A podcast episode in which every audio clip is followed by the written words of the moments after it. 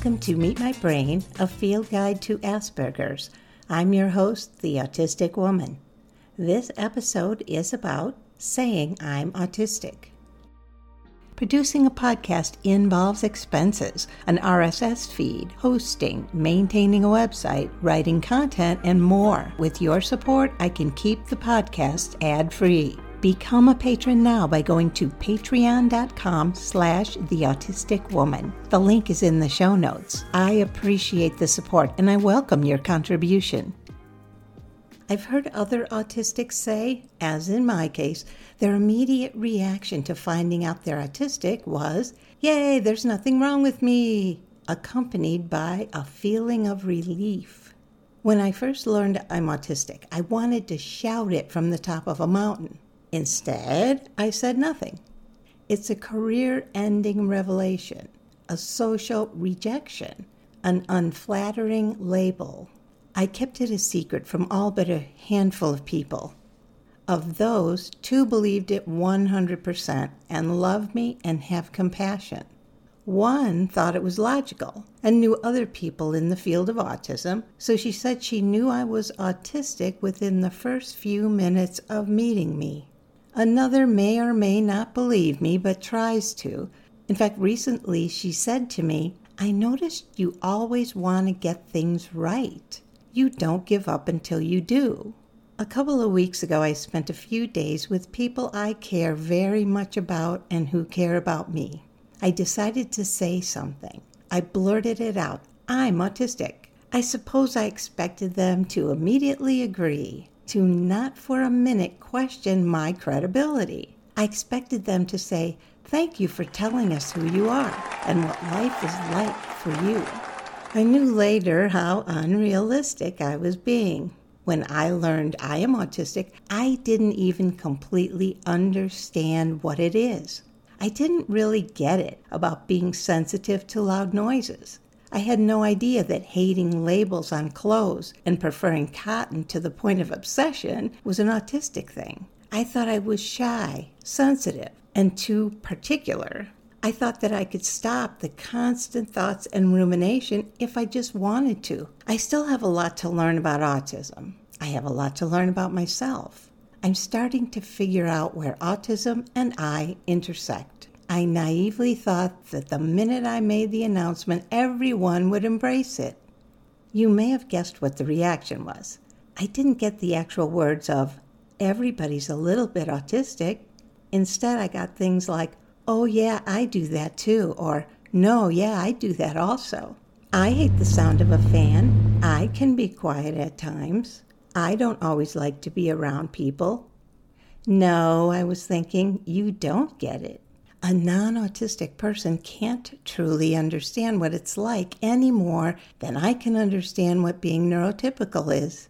The more I talked about being autistic, the more I heard how everyone else had the same characteristics. They even asked if I did a search on the internet and decided to say I'm autistic. Was I self diagnosed? As if that was a bad thing. I explained the diagnosis process and how I couldn't even understand the questions, but it didn't completely make sense to them. I think it's human and natural to doubt someone who's been acting for a lifetime. They knew me as the mask, and I'm so good at it that, of course, I must be mistaken. Because of my unrealistic expectations, I thought they would listen. Be quiet and listen. Hear me trust that I'm not making this up. One of the hardest things for me about being autistic is not being heard. My frustration with it is not necessarily that people don't understand me, but rather that they don't want to. I don't fault them. I just feel lonely, trapped in this autistic mind, and feeling like a stranger.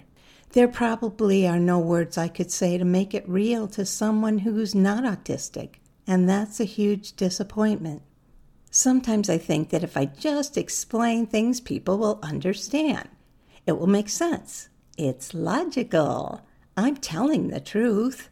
I believe in fairness, and everyone will see it that way, of course, right?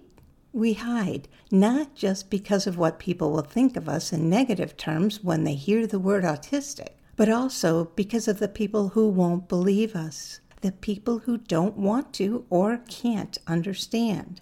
Do you think maybe people are afraid? Is it possible that once someone hears the word autistic and only knows it in a negative way, they have a hard time accepting it, particularly in someone they care about?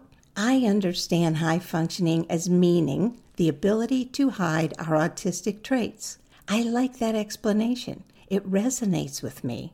I believe a lot of brain power that could have been used to help me succeed in other areas of my life was instead used to cope, adapt, and mask. It takes a lot of energy to hide. I've spent a lifetime doing it, and it's exhausting. To be understood, other than being loved, is there anything we want more? I know that I'm changing. I'm less afraid to be myself.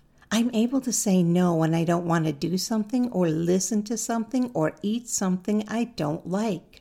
Over the next few days, two people in the group I told seemed to open up. I was feeling closer to them, and by the time we went on our different ways, they told me they wanted to stay in touch. I analyzed it, of course, and I've concluded that they were responding not necessarily to my autism, rather to my being genuine. I once met a young man who was just starting high school. He was fun and funny, and I liked being around him. A few years later, he wouldn't look me in the eye. It felt like he was hiding something, almost as if he had a secret and not a good one. I felt uncomfortable being around him. Later, he came out as gay, first to his friends and finally to his parents. I noticed a change in how I felt about him. I enjoyed seeing him again. I understood that what had separated us was that he was hiding, keeping a secret that he knew would keep many people from accepting him. He reached a place where it was too painful to hide and horrifying to think of the rejection of being real.